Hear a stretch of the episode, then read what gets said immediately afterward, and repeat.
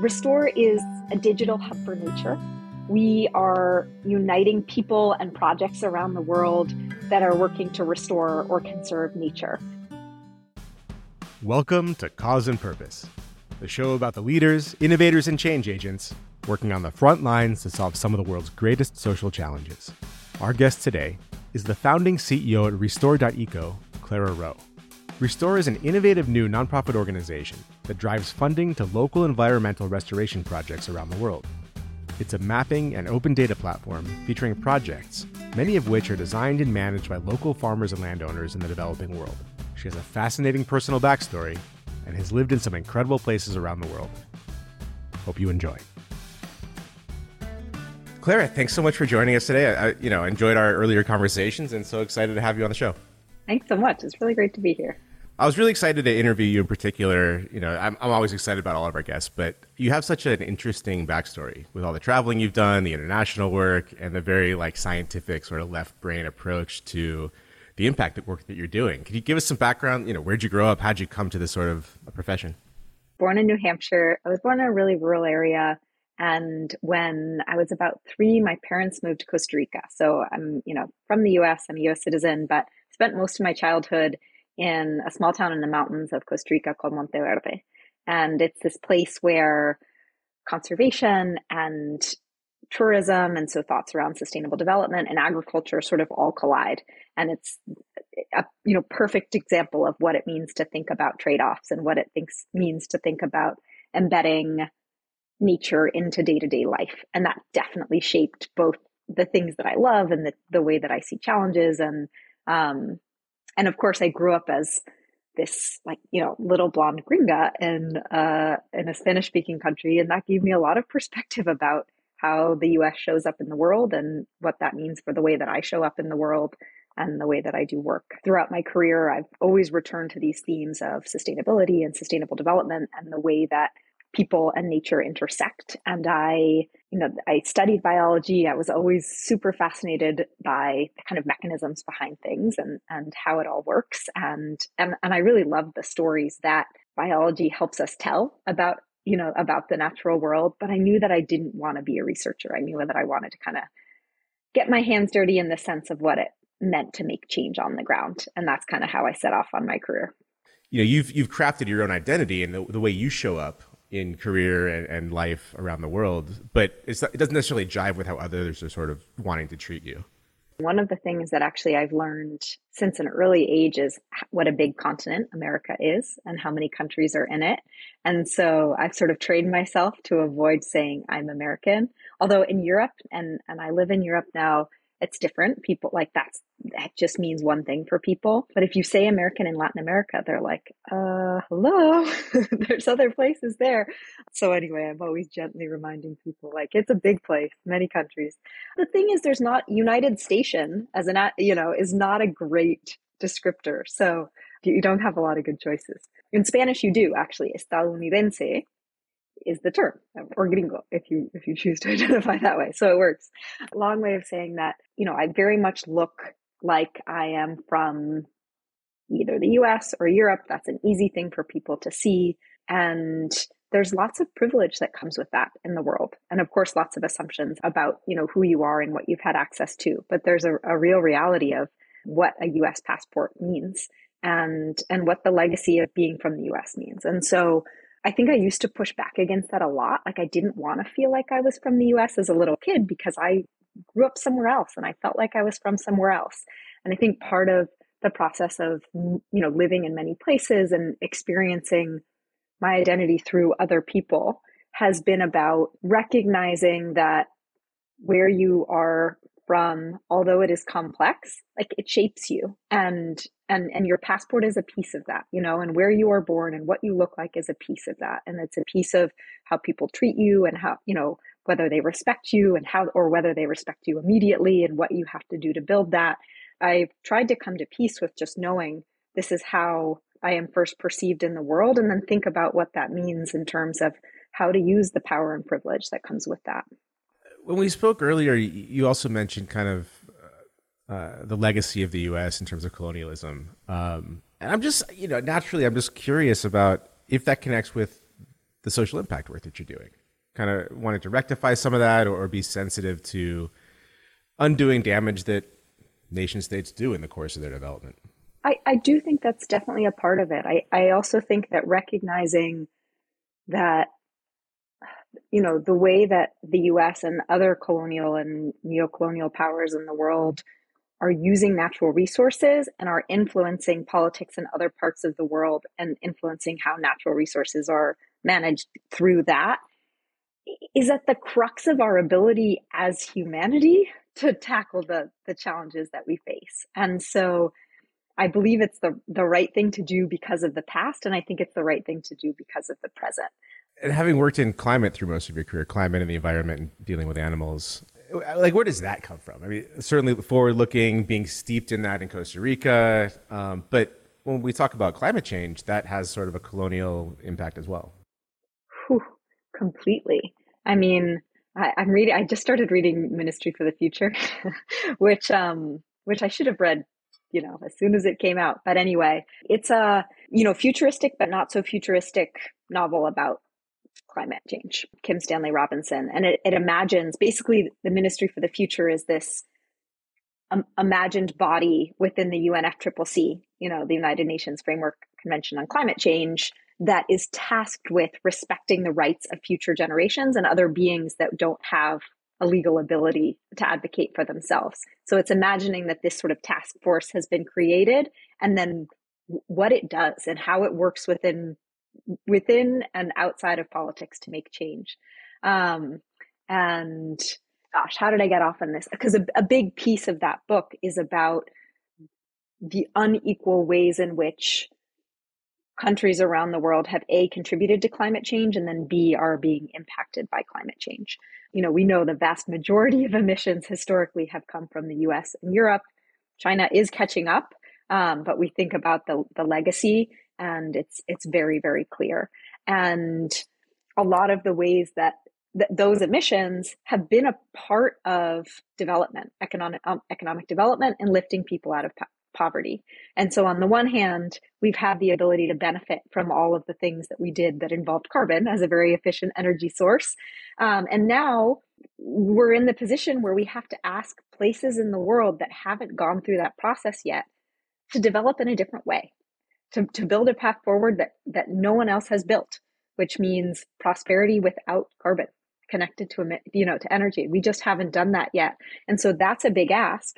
And partly because of where in the world these these places are and the you know simple reality of physics and also because of vulnerability that comes from a lack of infrastructure there are places that are going to get hit hardest. Um, so there's kind of these double imbalances that we face together as we try to figure out what does it mean to lower emissions and ways that actually work because they're building sustainable futures for individual countries well, as you have come to think about this stuff, does it seem like a challenge of philanthropy to you, or is it more so making investments in green technologies that have a financial reward at the end of it? It's a challenge in everything. It is definitely not something that philanthropy can solve. It's something that philanthropy can pay, play a small but powerful role in, especially to help, you know, very early stage initiatives get off the ground. But no, it's something that is needs to be completely transformational to the way that we, you know, value nature, the way that we value everything. Um, because we've we've gotten it wrong. Clearly we've gotten it wrong. We're, you know, all you need to know is we're in a position where things things are going in the wrong direction. And so we know that we just haven't managed to value it right. There's some ape that took a photo of himself accidentally in like some scientist camera. They're like, does does this ape have like image rights to this thing? Where it's like it doesn't have agency, even you know sentient animals. It's interesting, not on the sentience, but sort of on the the in- intrinsic value. So it's all connected of nature. I was I was on a panel at South by Southwest a few months ago, and we were talking about the future of forests. We were kind of imagining a future where we had unlocked reforestation potential across the globe and what would it look like in 2050 with kind of a new thriving economy of forests. And we as panelists were so focused on the benefits to people, right? And I think we're so trained now that that's the way that we'll convince people and that we will, you know, and will convince systems and governments to shift the way that we value nature is through understanding what that does for us. And someone asked at the very end, someone from the Netherlands, and they talked about the way that as a country they're shifting the way that they think about natural beauty and having, you know, parking lots that are converted into, you know, native grasslands. And he just said, does that come into any of this? You know, that, you know, that intrinsic value and the aesthetic value. And I just thought like, oh my God, I've been so, that does, that drives so many people, that piece of it. And people do drive systems and no, it's not the only thing, but I think we leave that part out often, what it means to think about non-human beings, what it means to think about, you know, trees and forests and rivers for the and and tigers for the sake of them because we feel like it's not the thing that will win the argument and it's kind of a it's a it's an impoverished view of the very very multifaceted relationship that humans have to the natural world and that the natural world has to itself. Yeah, well, you know, it gets into sort of the zero sum fallacies and like the extractive nature of how we, we deal with this stuff. How you're talking about it reminds me of uh, the role of essentially pure science in the world, to where like you invest in the in pure science without any definitive outcome that you're hoping for, but then amazing things happen, incredible innovations and inventions, and you know all kinds of stuff comes out of just trying to learn stuff. So by giving sort of nature its own agency, like you don't, who knows what comes out of that? It's now become very, very clear in the literature. Of course, we need to wait for scientific literature to tell us something that some people knew for a very long time that indigenous communities protect the most amount of forest around the globe. And so, you know, and they're not doing it because they've priced out every tree and decided that this is the most valuable thing that they can do with land. They do it because of a suite of long cultural values and a relationship that that many of us have lost. And so, you know, there's just so many examples of the, the non-monetary relationship to nature and how that drives real change that has real impact. Tell me about the Earthworm Foundation. I have to know what this is all about. I there's lots in there. That was one of my favorite jobs. Earthworm Foundation used to be called the Forest Trust. Um, and I have to say, I'm quite partial to the Forest Trust as a name, but I understand some of the shifts. And the Earthworm Foundation is focused on supporting companies who are going through the journey of changing their impact. I mean, ultimately on land and people. So through the products that they purchase, changing the negative impact into a positive one. And most often that's focused on agricultural commodities and it's focused on protecting forests and it's prote- focused on protecting human rights. And so right after grad school, I started working in their Seattle office and the supply chains of a lot of the big consumer goods companies that we were working with ended up in Latin America and we didn't have a lot of Latin America work there yet. And so I started spending more and more time in Mexico and in Guatemala and ended up moving down to Mexico to open an office there for them and growing a team and really digging into palm oil supply chains and a suite of environmental and social issues in palm oil supply chains. The work is all about what does it mean to take, you know, big lofty commitments made by companies often driven because Greenpeace has campaigned for a few years, you know, really made them feel the pain and then they've said, "Okay, you're you know, you're right. We need to make a change." And then they would come to Earthworm Foundation and say, "Well, how do we do that?" What does it mean to actually, okay, we committed to no deforestation, but how do we do that? And so we would trace supply chains and we would, you know, talk to their first supplier and the next supplier, and we'd end up on the ground with a small farmer or with a large plantation owner. And we'd try to figure out what was, you know, what were the practices that were happening? You know, what was happening from a labor perspective? What was happening from a community perspective? What was happening from an environmental perspective? Yeah, I, I mean, I could spend hours talking about some of the work in Guatemala that we did around social conflict and kind of conflict between companies and communities associated with environmental pollution, associated with human rights defenders and attacks against human rights defenders. But the work was really about being a connector and helping to kind of bridge these worlds of a Kit Kat bar from Nestle and what's actually happening on the ground to, to put that all together we we talk a lot about human centered design, uh, participatory design, but I think not enough time talking about how stakeholders work together to come to something that's mutually beneficial or at least at least tolerable by all parties. I'll take this case in Guatemala. In in the north of the country, it's an area that used to be all forest. A lot of deforestation happened for cattle ranching and other agricultural expansion. And palm oil actually really came in afterwards. It wasn't the driver of deforestation in that place, the way that we think of it as a driver of deforestation in, in Malaysia and in Indonesia. And um, so, you know, 20, 30 years, there's been palm oil in that part of the world. A lot of it is owned by a few families. There's a few families in that part of the world that are the large ag producers. And so they might have you know 25,000 hectares of palm um, and 5,000 workers in a single plantation. In 2015-ish or a little bit before, there were some high level accusations of human rights abuse and environmental contamination that started to emerge. Concerns about palm oil mill effluent, basically all the waste spilling into a river and a huge huge damage to fish populations and local water sources there. And then when there were local protests, allegations that the company was involved in the murder of an activist and the kidnapping of activists. And so this made its way into the news and came to the attention of a number of international companies who it turned out were sourcing directly and indirectly from this palm oil company. My six month first six months on the job with Earthworm Foundation was going down to Guatemala. We hired a professional mediator who got sick, by the way, during my very first trip. So I ran the whole scoping exercise alone. It's one of the hardest things I've ever done. We went up and, you know, we sat with people whose families had been impacted. We sat with people from the company. We sat with the local mayor and just listened to their stories and tried to understand their perspective.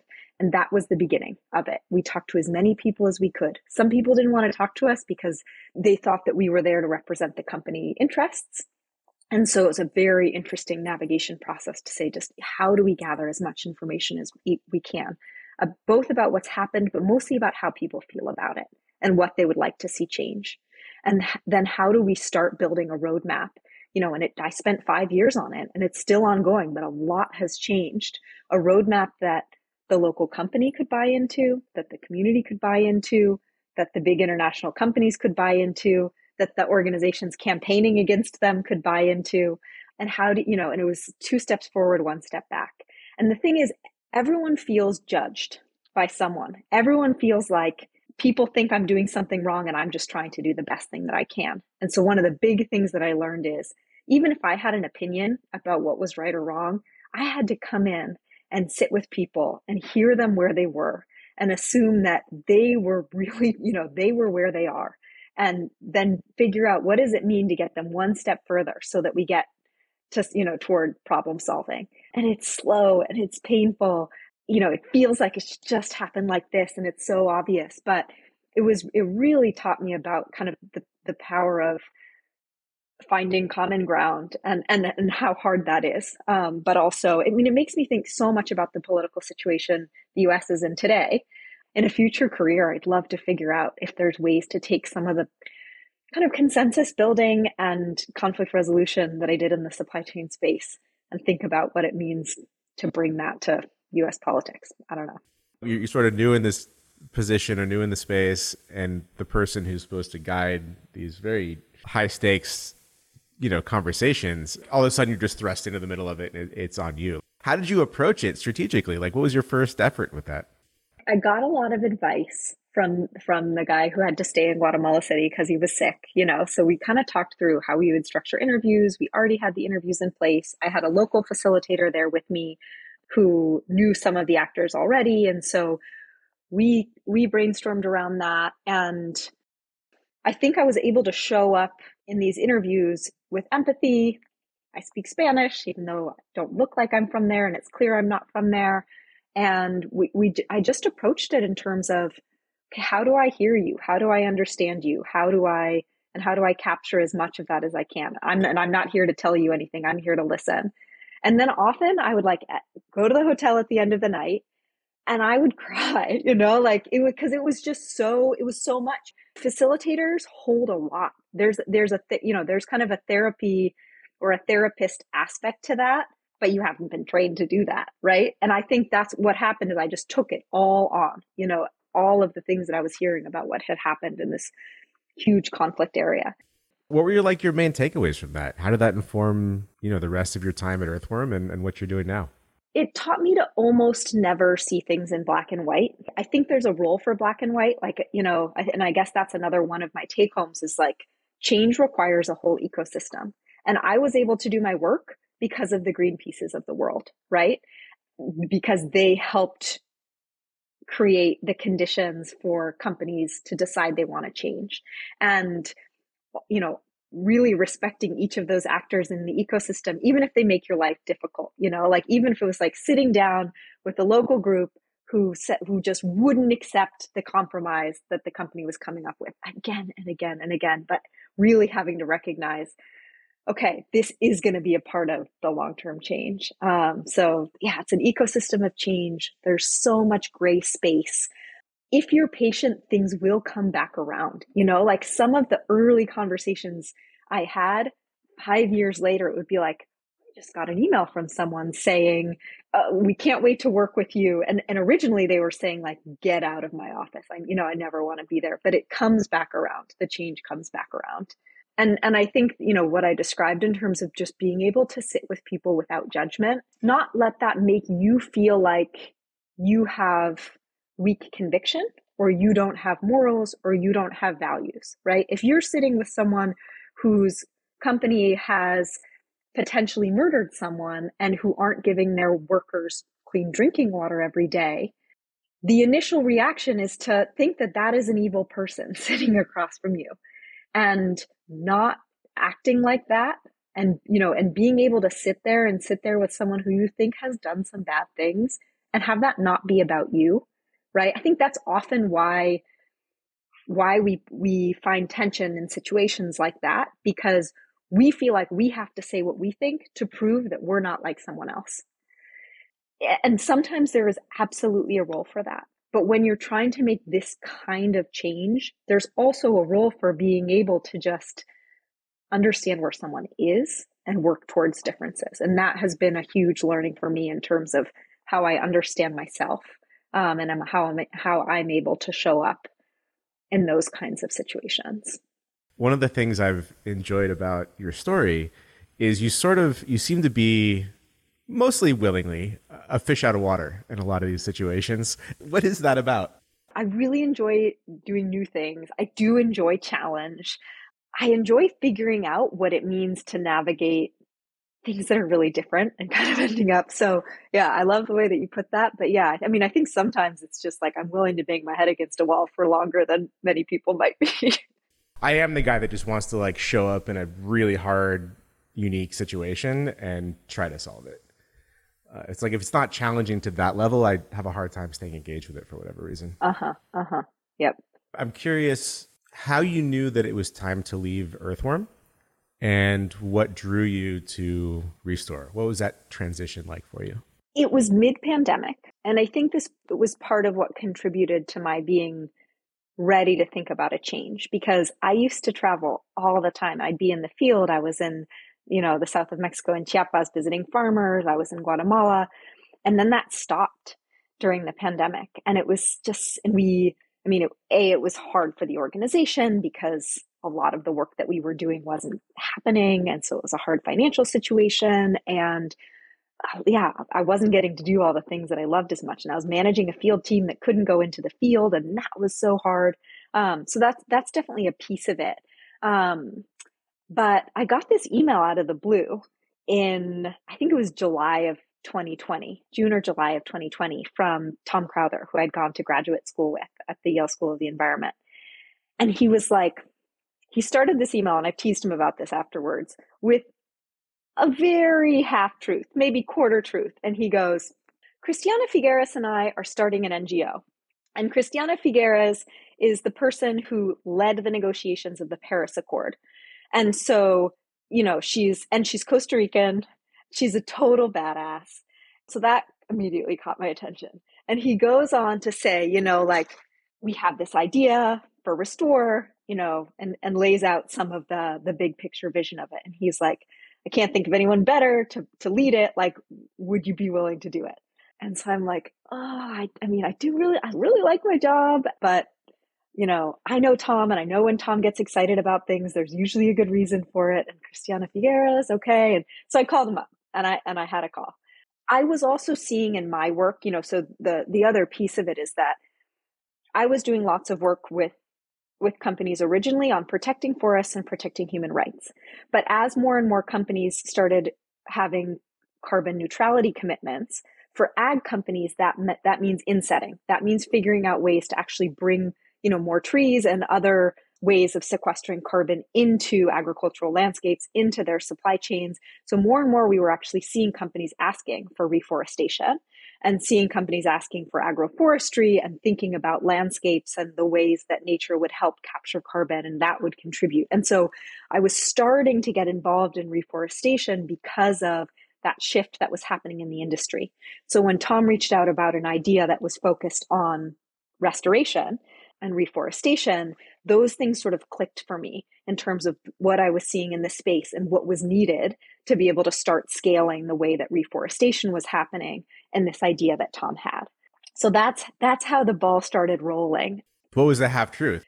So the half truth was Figueres has definitely been an enthusiast, you know, a, a part-time advisor of the work, but she has no legal role in the organization. She, you know, like, and and so it's very much like he said the thing that he knew he needed to say to get me to give him a call. And, and I have since gotten to meet Christiana Figueres on a few different occasions. She's shared work about Restor. That's been an incredible piece of it. And I told her when I first met her, I said, Christiana, you don't know this, but you're the reason I'm working for this organization that you didn't start. so give us the pitch. What, you know, what, what is Restor? What's it all about? Uh, and I don't think we've actually said your role there. Yeah. So I'm the founding CEO. I came on board just as we were spinning off from Tom's lab. So Tom Crowther, who reached out in, you know, the summer of 2020, he's a professor of ecosystem ecology. He studies the way that um, ecosystems function globally. And he's published many high impact papers and has this knack for framing science in a way that makes it into the public discourse. This is a long way to answer your question, but I will get there. In 2015 was his kind of big first breakthrough paper, actually, when we were at Yale, which was counting all the trees on Earth, estimating the number of trees on Earth. And this made the cover of Nature, which is, you know, big high impact science journal. And he came up with this big number, 3 trillion. There are 3 trillion trees on Earth. Scientists originally were like, well, that's not that interesting. We know how, you know, how many hectares there are because we can see that from space. Like, who cares about how many trees? but it really captured the public imagination because we can understand numbers to some extent. And then you can start making comparisons and being like, there are more trees on Earth than there are stars in the, in the galaxy. Like, that's a beautiful thing to start to visualize. And so that made headlines. And I think that really taught Tom, and he had this intuition that the way that we talk about science impacts what happens next and does it make it into to the to the broader world but he published this paper in 2019, kind of a follow up to that estimate of how many trees there are, that was estimating how many more trees there could be if we, you know, we restored forests in areas where there's degradation, but where there's not agriculture, where we're not competing directly with human needs today.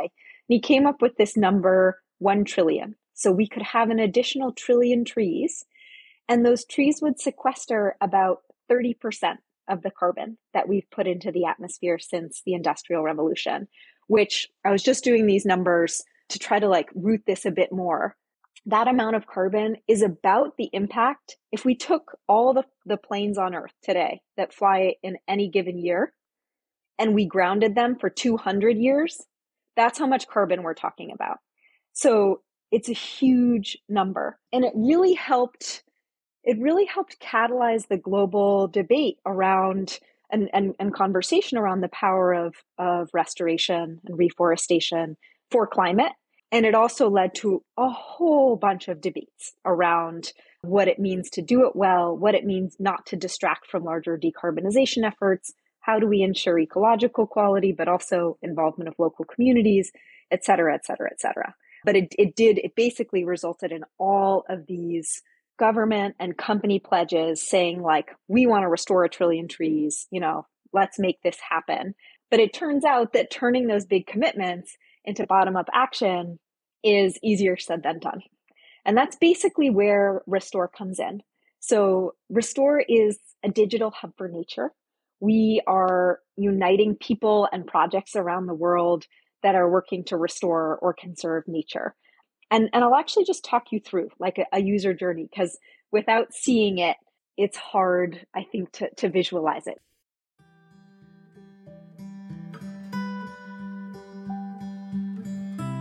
Hi, Mike here. I'd like to take a quick time out from the episode to let you know a little bit more about a project we're working on called Altruous.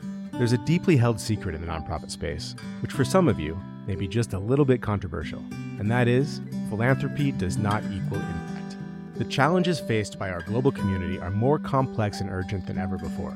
And for philanthropic funders who care about impact, for those passionate about really moving the needle on important social issues, there's very little information available to help guide the decision making around their investments. That's where Altruous comes in, by seeking out the best, most innovative, and promising high impact solutions by combining top quality impact measurement, evaluation, and analysis with insights into social good organizations that focuses on strength and sustainability rather than overhead. Altruous helps funders of all kinds philanthropists, family offices, foundations, and businesses direct their resources to the programs and organizations best equipped to solve the challenges they care most about in the regions of the world they're most interested in supporting. With personalized recommendations, engaging multimedia storytelling, seamless funding execution, Altruous levels the playing field, creates unprecedented efficiencies, and most importantly, drives funding to the most impactful social good organizations around. For more information, check us out at www.altruous.org. That's www.altruous.org.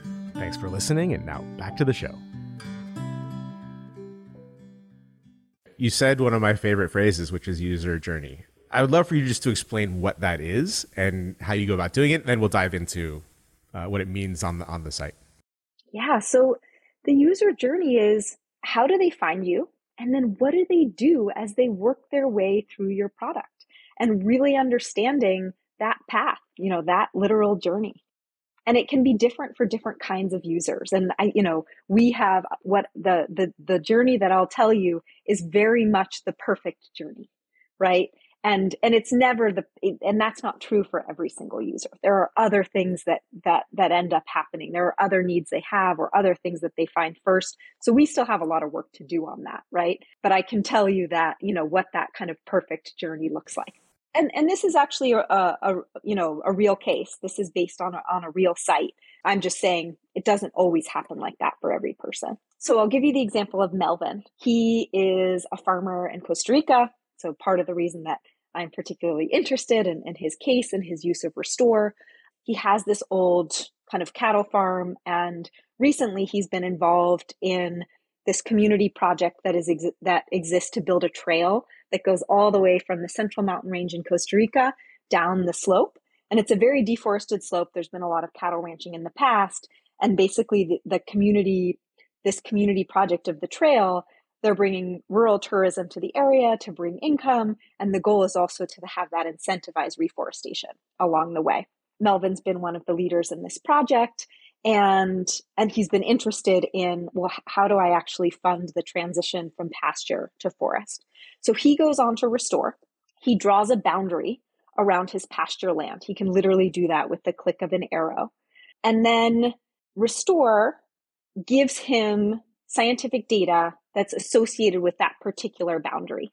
That includes things like native trees and shrubs, it includes estimates of current biodiversity, it includes estimates of carbon sequestration potential over time, it includes information around water cycling, so a range of different data sets. Melvin can then register, he's drawn that boundary and now he can register his site. He can add photos so people have a sense of, of what's there. He can give a description of the work that he's doing. He can list a, a suite of goals that he's working toward, and he can register the kind of support he needs. In this case, financial support, but he could list monitoring support or technical support or collaboration. And so he's now left his site um, on Restor and has a public face. Then Melvin can explore other sites that have also been published in the region And so, you know, he can go to, you know, a neighbor that's that's 10 kilometers down the road and discover that Josefina has actually been doing reforestation on her land. And she's been doing this for longer. And so they can connect and have a conversation about the things she's learned around, you know, fencing versus planting trees, around, um, you know, drought resistance, etc. And so she, he now has access to a larger network to learn and to collaborate with. And then because his work has been published and he said, I need financial support, we come into the kind of funding side of it. So what we've done, we now have over a hundred thousand different sites like Melvin's on the platform. That means that it's really hard to find that one site that you want to look for. And so we've built a search algorithm that allows funders to look for projects by criteria of interest. And it's pretty simple right now, but you know, as we can talk about later, there's more and more complexity we can build into that. But that's how Melvin got found. And he was found by a Swiss company that was interested in supporting organizations that not only sequester carbon, but also have a community benefit and are important from a biodiversity perspective. And in this case, it's, you know, critical habitat for an endangered species of bird. And so it really fit the bill. And they funded the initial reforestation work for this land. Um, and so there's actually like, and, and what they, what, what Melvin determined in with support of other groups in the region who have done this in the past is that actually his best option, because there's nearby forest patches, he doesn't actually need to plant trees on most of the land. What he needs to do is put up a fence so that cows can't get in and graze down the seedlings that are coming up. And that's actually the most cost effective way for him to, to move this site into a path towards reforestation. So that's the journey for Melvin, and I wove in there the journey of a of a funder as well, um, which which we can pick apart. But then you know what we're doing at Restor is you know multiplying that times ten, times a hundred, times a thousand, so that we can have millions of Melvins eventually around the world who are getting supported to do their work. And so that the projects that are already out there and already exist, anyone can see. Anyone can look at the quality of those projects, anyone can see who's involved, anyone can think about how they might get involved too. And so we're building up this huge community of the reforestation movement, of the restoration movement around the globe. How does Restor think about or quantify and report the impact that they have on their unique site? And how, how does it think about the impact that it's having as a whole organization? For that individual site, what I always say is Restor helps track change and track impact. We aren't a monitoring, reporting, and verification platform. So we aren't, you know, measuring change against a specific standard. But we've we've built we've built in a whole bunch of existing scientific data sets into our platform that help detect change. And that's how melvin can see you know and his funders can see and anyone else can see what's happening. Some of those are things like, you know, a NASA data set that uses satellite imagery to calculate from that, you know, visual um, and multispectral image carbon accumulation over time. It might be a just a visual data set, like we stitch together high resolution imagery so that you can really see that change. Um, but that's the way, kind of site by site, we can look at that. And then you can imagine just summing that across all of the different areas. And that's the way to look at the impact of the organizations and sites and individuals who have joined Restor. Now, measuring our own impact in this, right? What role did we play? It's hard. And especially right now, it's really hard. Like, we we know a lot of the we I mean we have so many testimonials from projects who tell us either I had no idea where to start. I recently purchased 100 hectares of land. I found Restor. I contacted a neighbor, and now I'm starting to reforest my land. You know, we have organizations who said we've been struggling to show our funders that we're progressing. Now we have, and we've been able to scale up our work because we're getting additional support. We have the Melvins who have actually found new funders through Restor. So we hear this from projects over and over and over again. But we don't have right now a quantitative way of saying for each and every site what was the percentage difference we made we, we're playing this kind of infrastructure role. In some ways, it's like asking, like, what does the road network contribute to like your livelihood in a given day, right? So there's that kind of degree of basic infrastructure, democratizing access to data, making it easier for people to learn from each other. So that measurement piece is it's a challenge. How should we be looking at impact of capacity building and infrastructure? Like do we just divide the impact, you know, by however much and like take partial credit? You know, what's what's the right answer there?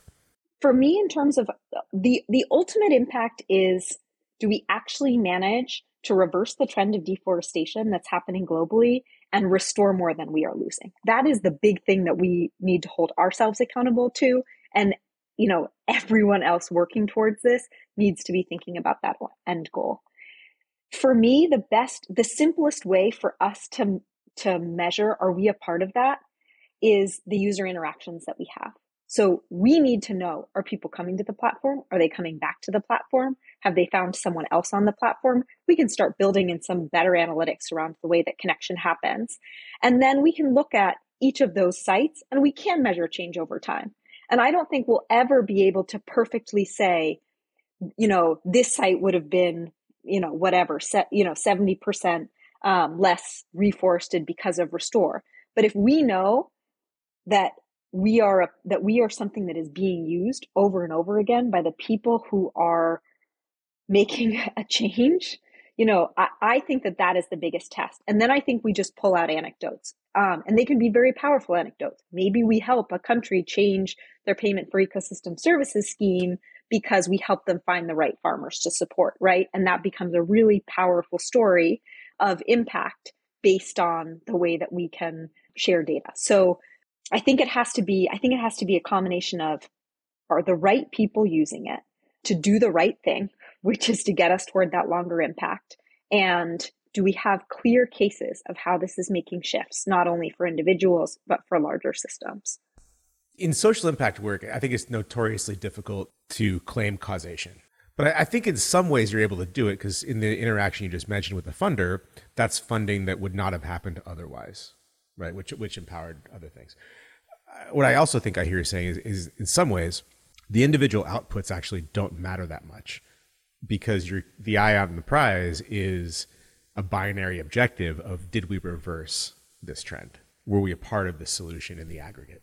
Yes, and you know, to play devil's advocate against myself, as an impact community, there are limited resources, as there are in the world, and we do want to make sure that the interventions we support are ones that are moving us towards those end goals more effectively. I'm not 100% satisfied with my answer yet about how to measure impact for what we do. I think we can build up a story. You know, I, we have uh, we have a, a clear base now. We're going to keep building on that. But I want to, you know, I need to ask myself every day, like, what are the things? And it and it can always be a combination of data, and anecdotes and testimonials. Those things form a full picture. There's not going to be one metric, but we have to be asking ourselves that because if we really care about the end thing that we're doing, we should care about that a lot more than the particular thing that we are building and whether it succeeds. Yeah, I just love the idea of saying here's where we are today and it's not where we want to be in the future, but it's it's what we're capable of now and we're building towards something. How has that conversation gone with the funders that Restor has? So we a relatively small group of generous funders who I think really believe in what we're doing. And this year I am, you know, working to, to start diversifying and building. And that is requiring me to really dig into the stories that we do have to the clear impact that we can point to and help show a clearer path to the way that that will magnify because I want to make sure that we broaden that tent there, we can do much more work if we continue to grow our budget. It, you know, it's been a learning curve for me in making sure that I meet people where they are, and but also that I recognize, you know, if and when that there's a donor who just is is going to want to see a, a specific thing that we just aren't ready to show yet, and that we don't kind of bend ourselves in in weird directions to make that happen. Most donations are given through emotion, at least initially and and you you talk about Restor in certain contexts as being similar in many ways to Google Maps, which you know I definitely encourage folks to go visit the site restor.eco. We'll plug it again later on for you, but it's not an emotionally driven experience. So how you know how are you guys thinking about that? Uh, do you do you need that? Is that the role of partnerships potentially, or is it something you're going to build towards where you have that layer of storytelling, the qualitative, anecdotal evidence uh, layered in with the data side? And has that been important to the funders? Yeah, I, I think we needed a lot more.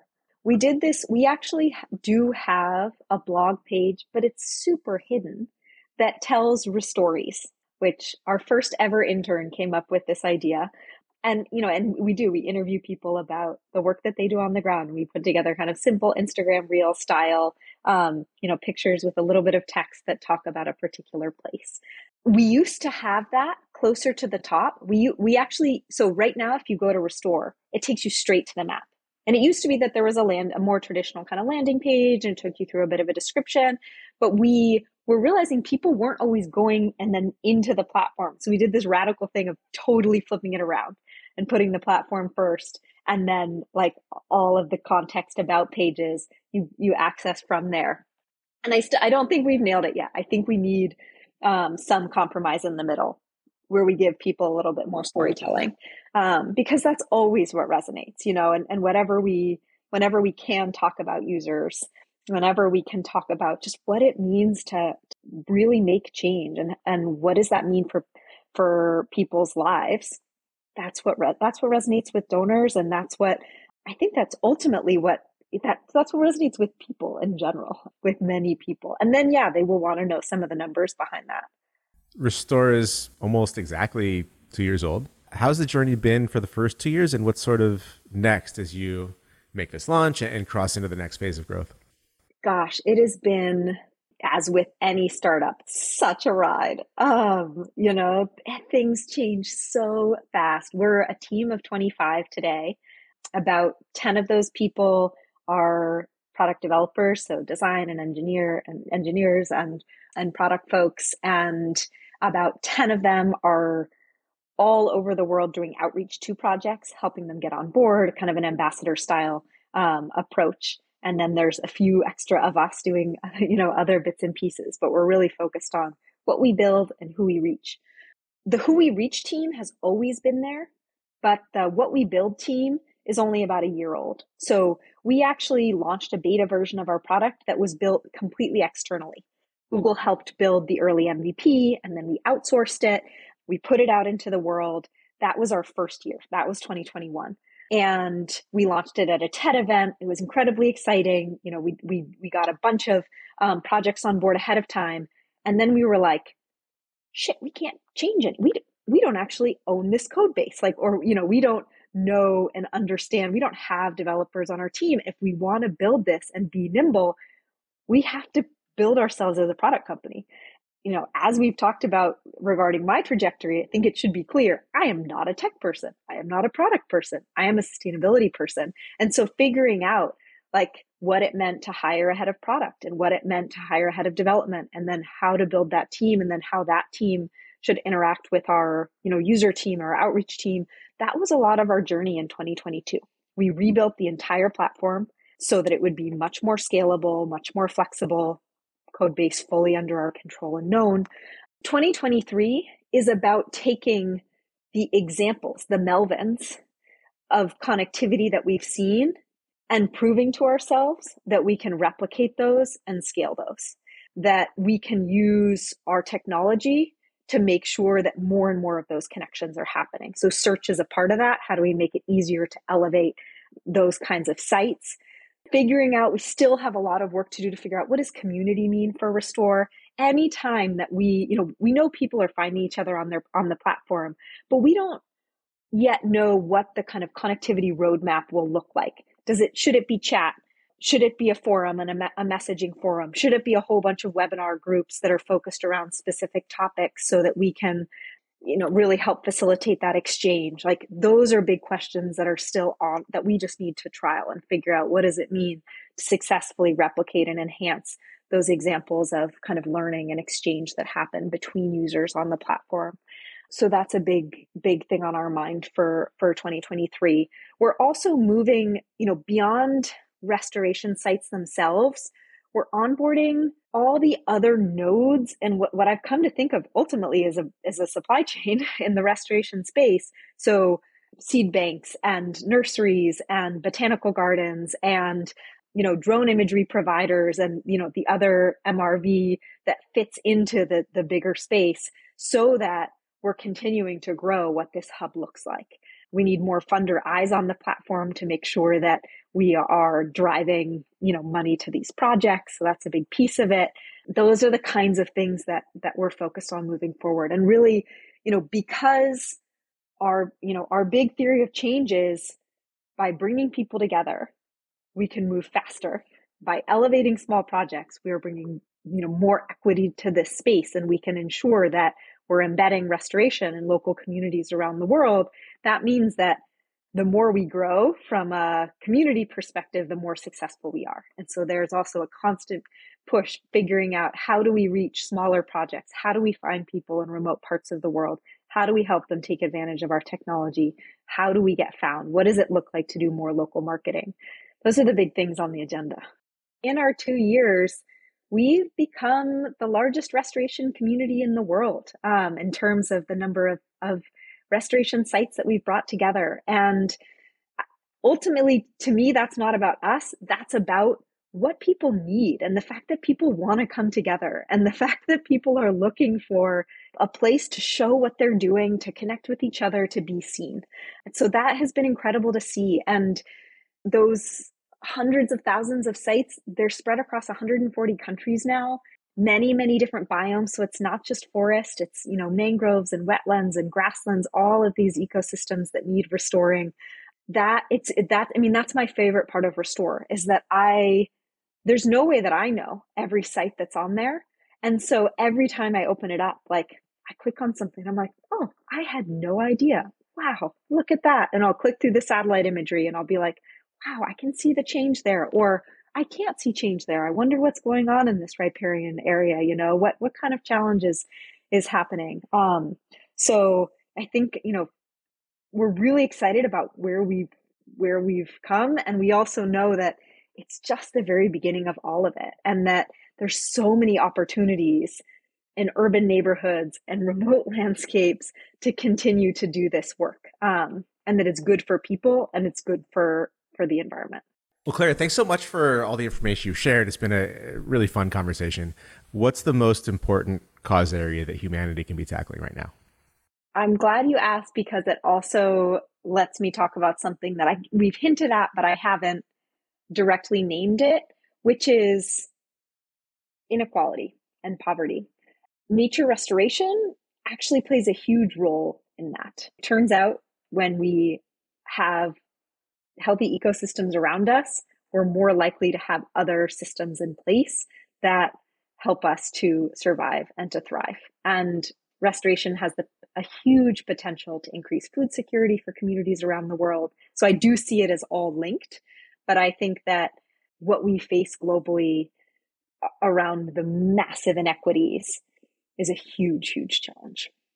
We talked about some of the long term vision, but like, what's the next immediate thing? How can people find you and support the work?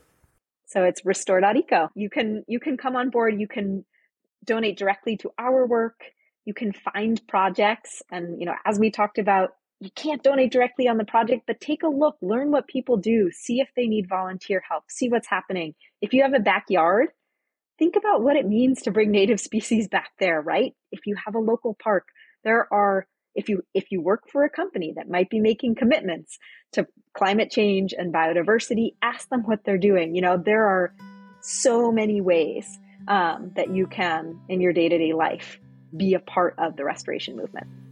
Awesome. Well Clara thanks so much. I've really enjoyed the conversation. Uh, thanks for sharing your insights. It's great to talk with a fellow fish out of water and nothing but the best moving forward. Come back anytime. We'd love to hear the updates in the future. Thank you so much that's our show for this week. Thanks to Clara Rowe and the entire team at Fast Forward for helping to make this one happen. You can learn more about Clara's work at restor.eco and in the show notes at causeandpurpose.org. If you enjoyed this episode, please follow, subscribe, or leave a review wherever you listen to podcasts. And share a link with any friends or colleagues you think might find it interesting or valuable. Our next guest is another familiar voice at Cause and Purpose. the Chief Data Officer for Giving Tuesday, Woodrow Rosenbaum. Woodrow joined us in season one to talk about generosity, to talk about giving trends around the world, and the Giving Tuesday movement as a whole. This time around, we get into a little bit about how those trends have evolved since COVID and why it's so important to understand the impact the organizations you support are having. Until then, Cause and Purpose is a production of altruous.org. On behalf of myself, Clara, and our entire team, thanks so much for listening and look forward to speaking with you again soon.